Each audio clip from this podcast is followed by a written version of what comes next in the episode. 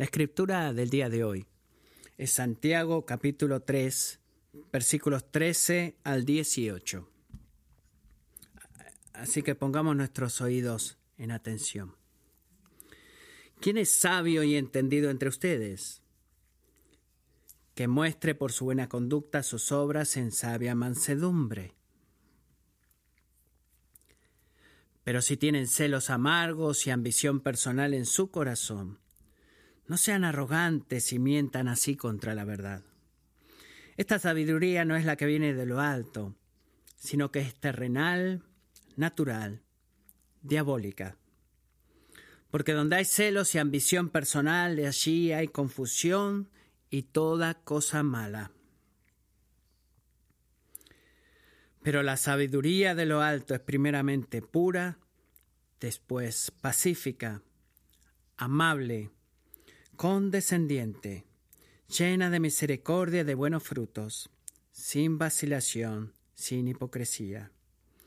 Y la semilla cuyo fruto es la justicia se siembra en paz por aquellos que hacen la paz. Esta es la palabra del Señor, escuchémosla. Si tendría que preguntarles, amigos, ¿qué es lo que hace que alguien sea sabio? ¿Qué hace a alguien sabio? Eh, ¿Qué pensarías que sería tu respuesta? ¿Cuál sería tu respuesta? ¿Viste estas personas en la calle quizás eh, que dicen, estamos haciendo entrevistas de trabajo? Eh, ¿qué, qué, hace a una persona sabia? Es una persona que es verdaderamente muy inteligente. O ese tipo de que conoce la historia o que conoce hacer cálculos y que son mejores que cualquier otra persona porque nunca fueron a las clases y tienen buenos grados, pero tú has ido siempre a las clases y recibes C y es ahí, es ahí donde está la sabiduría o quizás es una persona que experimenta todo tipo de desafíos, eh, han estado en situaciones difíciles varias veces y salido bien, es una persona sabia que, que bebe quizás cerveza 2X en lugar de beber Budweiser, o que sabe cómo servir la cerveza bien o sabe cómo comportarse bien en las reuniones sociales. Este, quizás sea una persona sabia, la, aquella que siempre tiene buenos consejos, que cuando estás alrededor de esa persona escuchas algo que dice y dices, bueno, es una gran idea. Bueno, creo que la mayoría de las culturas, sea que se haya dado cuenta o no, tienen una definición mundana de la que es la, sabiduría. Quizás el sueño americano eh, viaja en la sabiduría como algo de que es eh, el poder crecer eh, económicamente sobre todo. Una persona sabia es aquella que ha trabajado duro para hacer algo de sí mismo, darse un nombre, ha hecho un negocio o llegado a ser rico. Pensamos que la sabiduría de nuestro país es ser sabio en cómo administrar tu dinero y eh, tener para tu futuro mucho dinero ahorrado para cuando te retires. Pero bueno, esta es la gran pregunta que Santiago está haciendo, pero no la responde de la forma que nosotros vemos. Mírenme el versículo 13 acá en Santiago. ¿Quién es sabio y entendido entre ustedes? Saben, él no es, eh, el único autor bíblico que está haciendo y respondiendo a esta pregunta. ¿Se han dado cuenta de eso? Y no estoy solamente hablando de la sabiduría tradicional, de los libros de sabiduría tradicional, como por ejemplo Proverbios o Job o Eclesiastés. Estoy hablando de cada libro de la Biblia. Cada libro de la Biblia responde de alguna forma a es sabio y entendido entre ustedes. Pero déjenme decirles lo que verdaderamente amo de Santiago y la respuesta de Santiago a esa pregunta del versículo 13. Algo que he dicho antes, este, que es, este, es increíble de este libro. Santiago es eminentemente práctico, es verdaderamente práctico. No hay nada teórico o abstracto acerca del texto y la verdadera sabiduría que él nos da en los versículos 13 al 18. Y su respuesta a la pregunta, yo diría, ¿quién es sabio y entendido entre ustedes? Eh, es, es increíble cómo la hace, está conectada con las cosas difíciles y duras de la vida diaria, mientras él responde la pregunta. Y resumo la pregunta de esta manera, ¿quién es entendido y sabio entre ustedes, qué es la sabiduría, y vamos a analizarlo más detenidamente, pero la verdadera sabiduría es humildad en acción que conduce a la paz. Esa es la respuesta en general. Esa es la respuesta a la vida. ¿Qué es la sabiduría? ¿Quién es sabio entendido entre ustedes? La verdadera sabiduría es humildad en acción que conduce, que produce paz. Y creo que la segunda mitad del versículo 13 resume exactamente lo que acabo de decir en el punto de esta sección. ¿Quién es sabio entendido entre ustedes? ¿Cuál es la respuesta? Que por su buena conducta sus obras se muestren en medio de la sabiduría. En sabia mansedumbre, perdón. Creo que Santiago dice dos cosas muy importantes acá. Vamos a quedarnos al versículo 13 por un buen tiempo porque todo lo que están, uh, lo que eh, aprender a hacer oraciones en las oraciones en la escuela, ¿qué es lo que tiene que haber primero en una oración? El tema.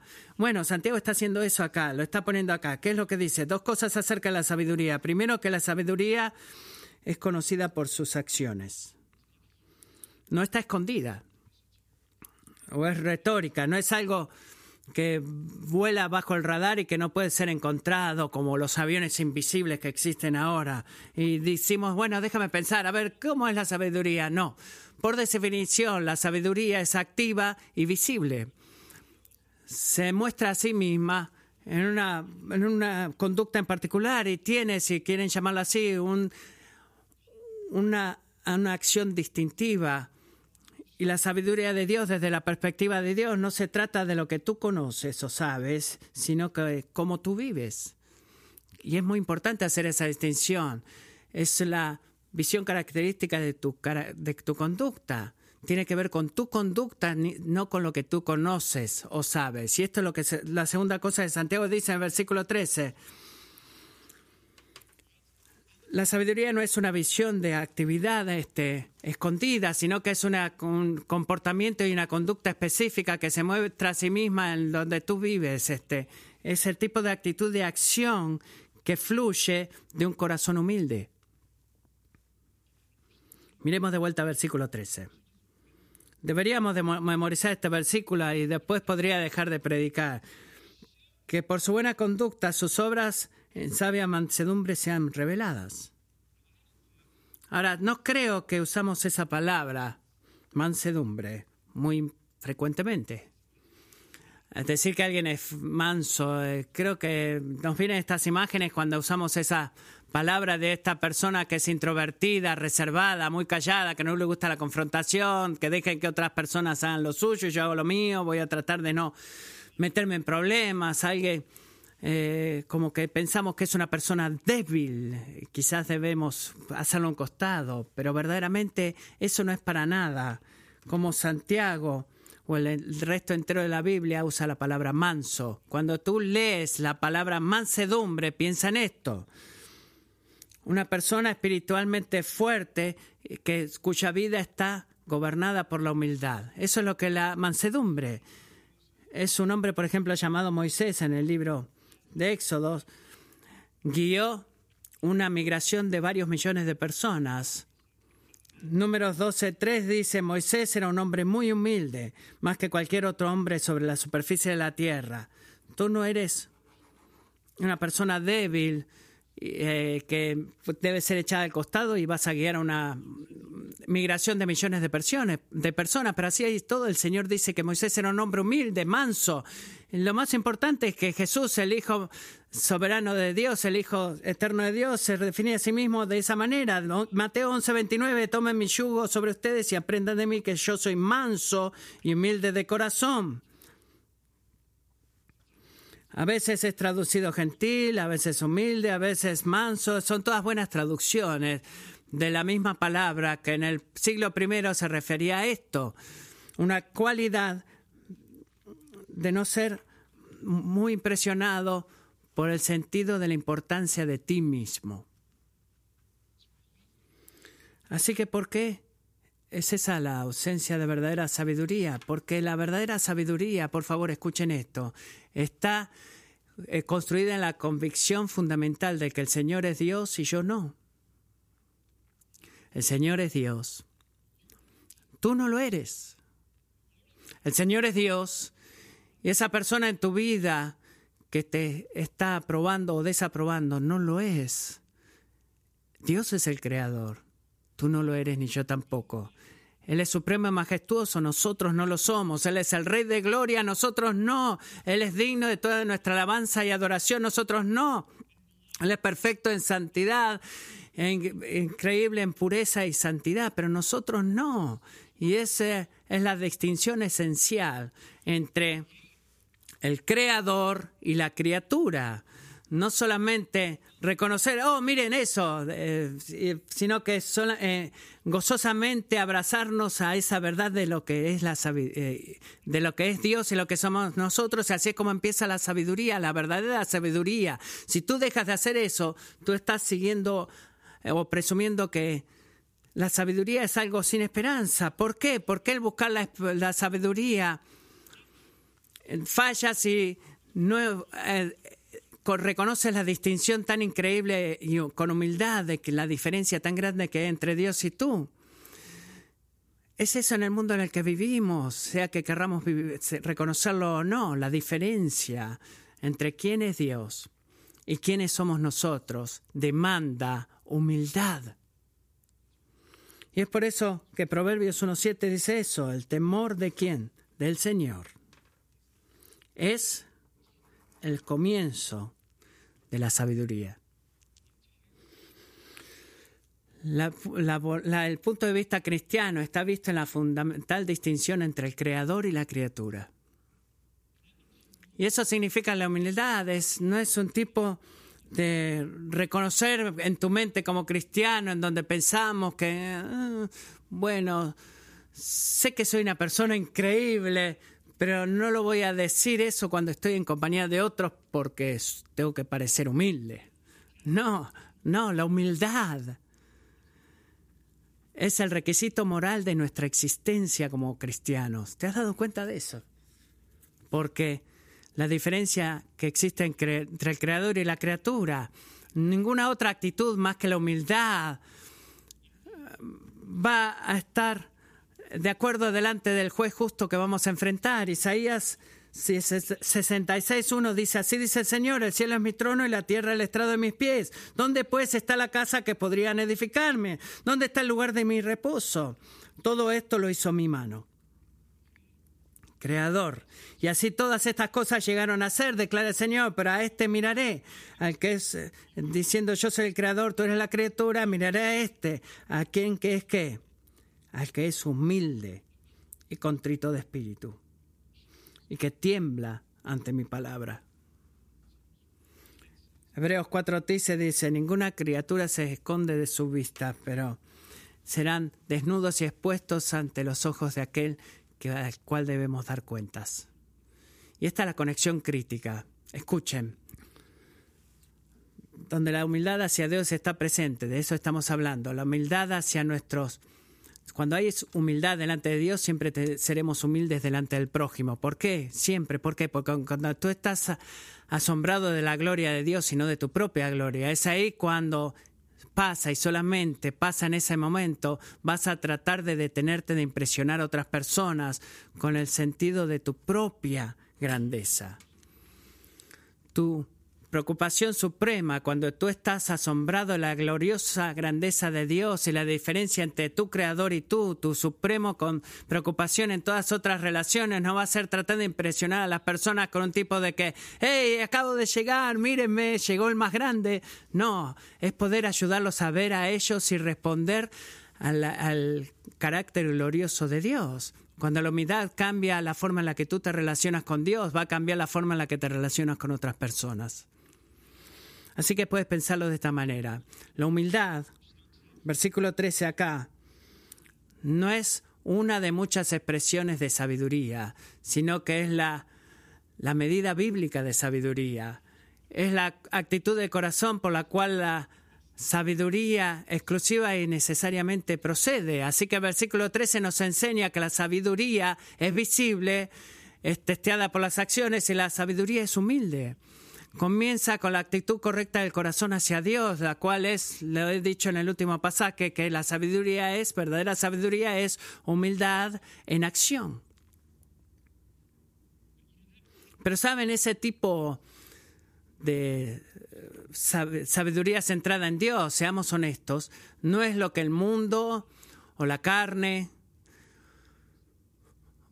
o ah, Satán mismo nos, nos comanda como algo sabio. No, no, podemos golpearnos la cabeza y decir, sabiduría es humildad en acción, pero no es lo que tu corazón naturalmente dice o que el mundo dice o que el, diablo mismo dice, es exactamente lo opuesto, en verdad, lo que naturalmente estamos inclinados a perseguir. Así que incluso cuando sabemos lo que en nuestra mente lo que es la sabiduría bíblica, no significa que sabemos, podemos descubrirlo en nuestros corazones o en el corazón de otras personas. Y ese es por qué, de vuelta al increíble práctico Santiago, los versos que siguen al versículo 13 son de tanta ayuda, porque una vez que él establece la, la definición de la sabiduría, eh, eh, él nos lleva en contraste a ver dos cosas más, la verdadera sabiduría y la falsa sabiduría. La sabiduría bíblica y la sabiduría que tú buscas y la sabiduría del mundo. Él la contrasta ambas cosas para ayudarnos a reconocer que aunque ambas son demostradas en nuestras acciones, el fruto relacional no puede ser más diferente entre ambas sabidurías. Así que miremos a Santiago y sigámoslo mientras ese es el contraste entre la sabiduría secular y la sabiduría de Dios. ¿Ok? Esos son los dos puntos de este mensaje. Primero, la sabiduría del mundo produce división. Miremos versículos 14 al 16. La sabiduría del mundo produce división. Y estos dos versículos, Santiago identifica varias cosas. La naturaleza y, el, y la fuente y el fruto de la sabiduría del mundo cuál es su naturaleza, cuál es su fuente, cuál es el fruto, en qué consiste, de dónde viene y qué es lo que crea. Así que nuestro, el nivel del corazón, el nivel de nuestros deseos o voluntad, qué es lo que hace la sabiduría del mundo, cuál es su naturaleza. Miremos versículo 14. Pero si tienen celos amargos y ambición personal en su corazón, no sean arrogantes y mientan así contra la verdad. ¿Qué dice Santiago? Él dice, tú no puedes responder a la pregunta del versículo 13. ¿Quién es, quién es sabio entendido entre ustedes? Hey, yo soy, yo soy. Si tu actitud y estas actitudes están presentes en tu corazón, ¿cuáles son ellas? Celos amargos y ambición personal. ¿Qué es? son los celos amargos? Bueno, creo que es el pecado de que alguien, de desear lo que alguien más tiene y tú no puedes tener que causa que tú sientas amargura en tu corazón o hacia otra persona. Los celos amargos eh, se revelan en la comparación personal. Cuando tú dices yo pienso que yo me merezco esto, que tú piensas que tú mereces algo que otra persona tiene, y tú dices yo soy tan merecedor, si no más merecedor de que blim, blim, blim, que esa persona, porque pero bueno, esa persona fue promocionada en su trabajo, y tú tienes la aprobación de mamá y papá, o tú tienes el estilo de vida, o el regalo de Navidad, o los dones espirituales, o la posición en la iglesia, o la vacación que yo deseo. No creo que me, guste mucho estar contigo. Ese es un celo amargo. ¿Qué es la ambición personal? Bueno, creo que es eh, un hambre y una sed de conseguir cosas por el bien de tu propia reputación, nuestra satisfacción, nuestra gloria, nuestra identidad o nuestra propia autoestima. Y el trabajo en el cual te envuelves puede ser enteramente bueno, eh, crear a tus hijos, empezar un negocio, servir en la iglesia, pero la razón por la que lo estás haciendo, o o tiene más que ver con asegurar el estatus que tú quieres tener o la posición que tú crees merecer más de lo que es amar a Dios o a tu prójimo. Quizás no estés en contra de eso, damos a las personas y a Dios, pero cuando verdaderamente vemos tu corazón, tú no estás trabajando para la gloria de Dios o para engrandecer el nombre de Jesús. Es para ti mismo, solo para ti. Así que cuando tú disiernes un espíritu de celo y ambición en tu corazón, ambos son consumidas por lo que yo creo que yo merezco, lo que yo creo que me, me, he ganado. Tú estás viviendo de acuerdo a la sabiduría de este mundo que dice que tu vida es qué. Todo se trata de ti. Todo se trata de ti. Así que tú debes hacer lo que tienes que hacer para lograr que las personas te respeten a ti de manera correcta. ¿Qué nos dice Santiago acerca de todo eso? Bueno, nos dice que cuando tú estás discerniendo un espíritu de celos amargos y ambición personal, si tú estás en esas circunstancias y te consideras a ti mismo como una persona sabia, bueno, has sido engañado, quiere déjame decirte. Estás alejado de la verdad, porque ambas cosas, los celos amargos y la ambición personal, la marca de la sabiduría verdadera están totalmente ausentes. ¿Cuál es la marca de la sabiduría correcta? ¿Cuál es la humildad? El ser amargo no es eh, humildad. Dice, yo soy grande y no recibo lo que merezco, así que voy a tener una actitud hasta que lo reciba. Ambición personal, dice, yo soy grande, mi misión en la vida es probarme eso a mí mismo y a otros para que ustedes por, finalmente se postren y me adoren a mí y me digan qué tan grande soy. Y ambas actitudes son eh, expresiones bíblicas claras, no de humildad, sino de orgullo. Así que Santiago tira la bandera al medio de la cancha y dice, bueno, voy a desafiar eso porque la sabiduría del mundo es una autoexaltación y una autoproclamación de decir que somos sabios. No viene, no, no se baja con, miremos el versículo 15, no viene de lo alto. Esta sabiduría no es la que viene de lo alto, sino que no encuentra su fuente en Dios, sino que está arraigada en la humildad de Dios revelándose a sí mismo al hombre. Es una sabiduría terrenal, no es la obra del Espíritu Santo, sino que es la obra del Rey de las tinieblas. son expresiones de una persona muy orgullosa, la cual Satanás ejercita y engañó a Adán y Eva a unirse a Él en ejercitar ese tipo de orgullo. Cuando dice, ¿por qué te preocupas en adorar a Dios cuando tú te puedes convertir en Dios? Les dijo Adán y Eva. La sabiduría del mundo es una, tiene una fuente de, diabólica que produce un cierto tipo de fruto en nuestra relación entre unos y otros. Miremos el versículo 16. Porque donde hay celos y ambición personal, allí hay que confusión, conflicto, caos, y, en toda cosa mala que sucede. Traducción, la sabiduría del mundo no hace que tus relaciones funcionen. Las rompe esas relaciones. No las fortalece, sino que las destruye. Crea conflicto, división, todo tipo de actitudes que destruyen las relaciones. ¿Por qué sucede eso? Bueno, porque la sabiduría del mundo actúa como si las otras personas o las cosas fueran Dios, que es los celos amargos, o pretenden que yo son Dios, que es la ambición personal. Y la Biblia nos dice que ambas cosas son una mentira completa. Eso no es verdad.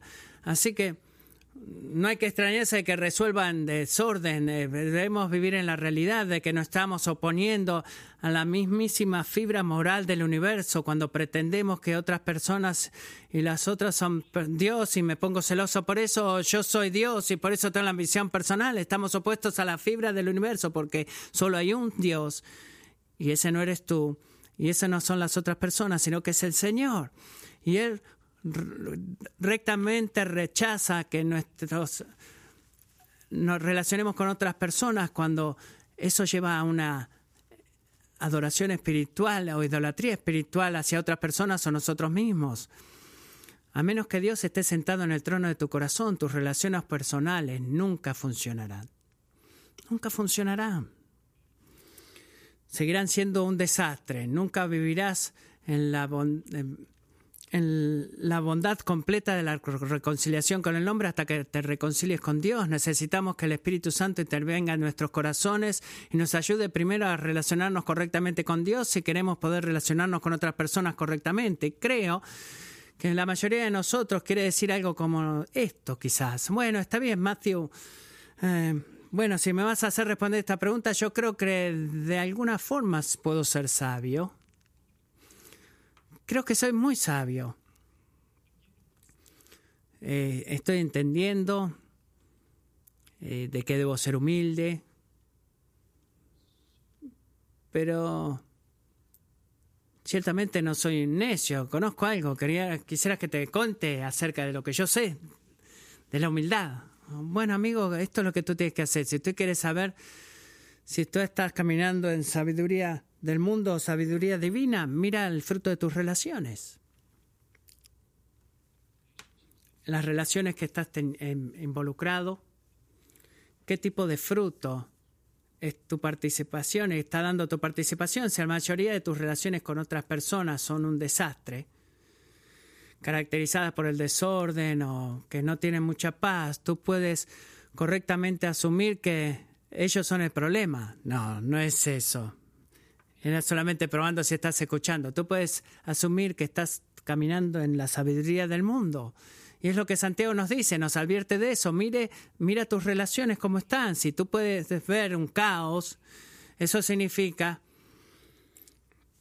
que los celos y la ambición están en algunos de ustedes. No quiere decir que tu vida está sin esperanza, no, ¿por qué no? Porque el Señor está ansioso de ayudarnos a arrepentirnos. Él se deleita en dar gracia y perdón y poder para cambiar a todos los que pedimos, Señor, líbranos de la maldad. Hemos cantado de eso y una vez y otra vez lo decimos, eh, líbranos de la maldad, oh Señor. No hemos cantado hace un rato esa canción, sí, lo hemos hecho porque necesitamos eso una y otra vez, recordarlo.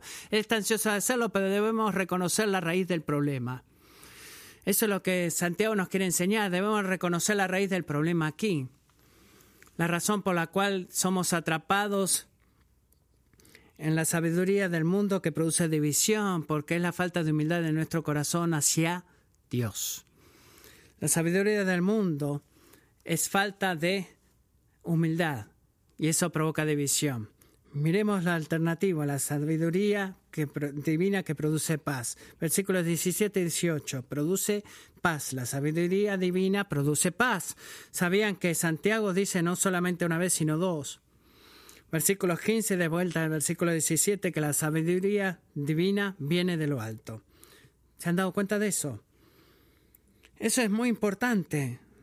Él nos recuerda que la sabiduría no está la persona que la lleva, no está sujetamente determinada por los juicios del hombre, sino que es objetivamente definida y revelada por Dios mismo a nosotros. No se origina dentro de ti, ni se origina fuera de ti, es algo que, tú has creado por ti mismo, no es algo que lo has creado por ti mismo, sino que es recibida por Dios, se recibe de lo alto. Tú no la encuentras interactuando profundamente con otras personas, sino que estás la buscas y la encuentras interactuando con Dios. Y ambos, el carácter y el fruto de la sabiduría divina, miremos versículo 17, no podría ser más diferente que la relación de caída en el versículo 16. Así que esperemos por un, por un segundo viendo el versículo 17 acá. Miren estos atributos de la sabiduría divina porque son todas expresiones de humildad, cada una de ellas. Miren. El, Dios, el Señor es Dios, reconocemos, yo no soy, tú no eres, y nos relacionamos con otras personas de, esa manera, y eso sale de la humildad. Versículo 17, la sabiduría de lo alto es que, primeramente, pura, no está corrompida por los deseos del corazón, es santa, es como Dios mismo. Refleja sus propios pensamientos, sus sentimientos, sus acciones, es también pacífica. La sabiduría divina es lenta para la ira, es paciente y no insiste en que tú tienes, tienes que cambiar y ser como yo quiero. No crea un conflicto en, o cada punto, en cada punto de desacuerdo. Es también que amable. Hay una un acercamiento distintivo entre la sabiduría divina. Él no se queda solamente en lo que tú deberías decir, sino como lo dices, en la forma en la que sea lo más fácil posible para esa persona escucharla sin comprometer la verdad. Es gentil, es amable y la sabiduría verdadera puede sentir el potencial para el conflicto y hace lo que hay que hacer para evitar el conflicto. no para evitar problemas, sino para evitar conflictos. Y puedes seguir en esto. La sabiduría divina es condescendiente y abierta al razonamiento. Es, es, hay momentos que, son intratables, pero está dispuesta la sabiduría divina a, a sanar, no es necia o defensiva, una persona sabia es fácil de poder comunicarse con ella, están dispuestos a cambiar su mente.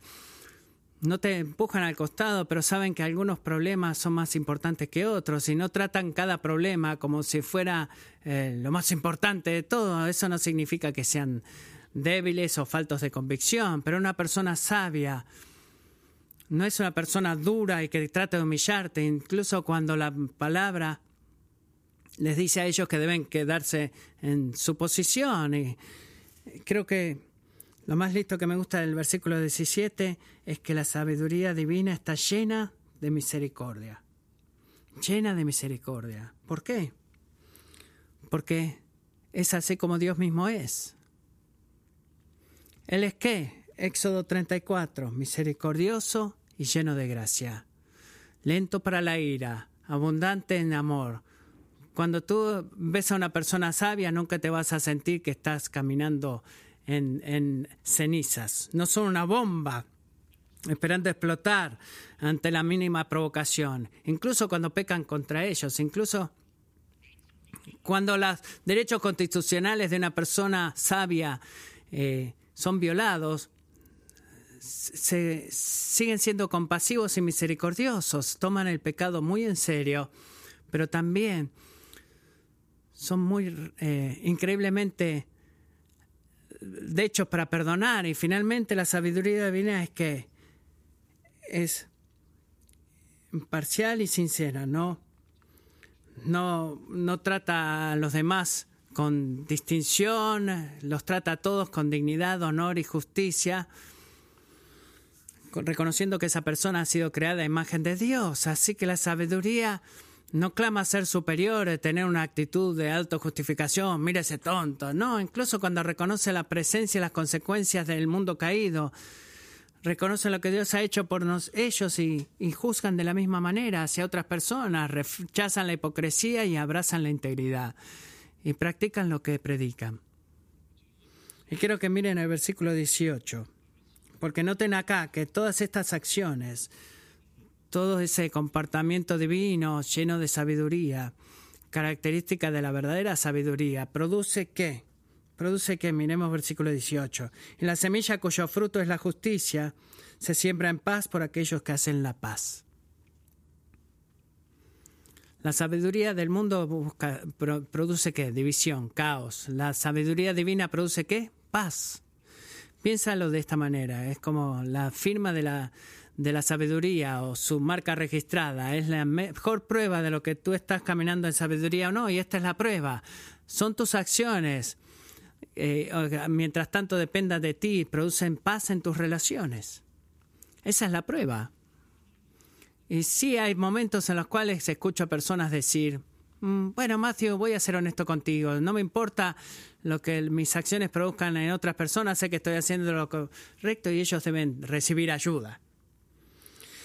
Bueno, amigo, cuando tú escuchas esa voz, donde sea que tengas esos pensamientos, estés tentado a profundizar o,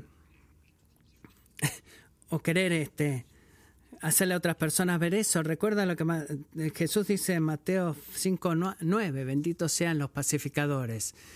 El camino de la bendición es el camino de hacer paz, hacer la paz. Es como, ah, bueno, los pacificadores reciben un, un, un, pancho, un hot dog extra después del juego. No, las bendiciones, eh, de las bendiciones de la sabiduría espiritual son aquellas que te llevan a Dios y son el camino de la paz. No significa que nuestra unidad es nuestro Dios funcional. No, hay tiempos en los cuales se hace lo correcto en las relaciones, eh, cuando inevitablemente va a lograr todo lo contrario a la paz. Su preocupación y mi preocupación como pastor no es, eh, no es eso, hablar de eso ahora, sino que recordar que la sabiduría divina está arraigada en algo que es la humildad y siempre produce algo que es la paz. Así que si tus acciones no están arraigadas en la humildad y no están produciendo paz, tú deberías ser muy escéptico eh, de que no estás entendiendo bien lo que es la sabiduría. ¿Por qué no pones eso a prueba delante de Dios? Porque la verdadera humildad es, sabiduría, es humildad en acción que conduce a la paz. Así que sea, sea honesto, amigo. Pregúntate a ti mismo, ¿cuál es el efecto de mis acciones que están teniendo en mis relaciones? están produciendo división. Eh, cuanto o mientras tanto dependa de vos, producen paz. Quiero recordarte mientras nos preparamos para cerrar con una canción que la bondad del Evangelio es la única razón por la cual un sermón como este no debe ser ejercitado en condenación, es que Jesús tiene todos los atributos de la sabiduría en el versículo 17. Recuerda eso. Él es puro, él es pacífico, amable, condescendiente, lleno de misericordia y buenos frutos. Él vino a traer paz entre tú y Dios a través de su vida, muerte y resurrección, y paz entre tú y otras personas a través de su vida, muerte y resurrección. Así que caminar en la sabiduría bíblica no es tratar de cambiar tu comportamiento por ti mismo. Recuerda eso. Se trata de repetidamente correr hacia el sabio Salvador el Rey, clamar a Él por misericordia, sabiendo que Él está ansioso de perdonar, de guiar y ansioso por darte el poder y llevarte a ese tipo de eh, sabiduría que viene de la humildad y que produce paz. Tú no puedes hacerte a ti mismo sabio, pero Jesús sí puede. Y Jesús lo hará. Si tú estás dispuesto a humillarte a ti mismo y pedirle. Hagamos, hagamos eso ahora. Bueno, Señor, tú has dicho que no tenemos un sumo sacerdote que no puede simpatizar con nuestras debilidades. Porque en todo, en todo aspecto ha sido tentado, pero sin pecado. Señor, tú nos has dicho de porque así eres tú, que vengamos a ti con confianza, sabiendo que tú estás ansioso de derramar misericordia y gracia en nuestro tiempo de necesidad. Y como tu pueblo te pedimos ahora, Señor, este es un pasaje que provoca mucha convicción en nuestros corazones. Ninguno de nosotros escapa a la convicción de pecado que da este pasaje. Así que Jesús, venimos a ti ahora mismo porque tú nos pides que lo hagamos y clamamos a ti, nuestro misericordioso sumo sacerdote, que simpatices con nuestras debilidades y pedimos que tú nos des el don de arrepentimiento, que tú nos hagas un pueblo humilde, que nos des corazones humildes, Señor, para que en todas nuestras relaciones pensemos, sintamos y hablemos de la forma que produzca paz. En nuestra oración ahora, en nuestra oración por cada día en esta semana, en nuestra oración, mientras nos preparamos para cantar esta canción. Ayúdanos, pedimos en tu nombre, Señor. Amén.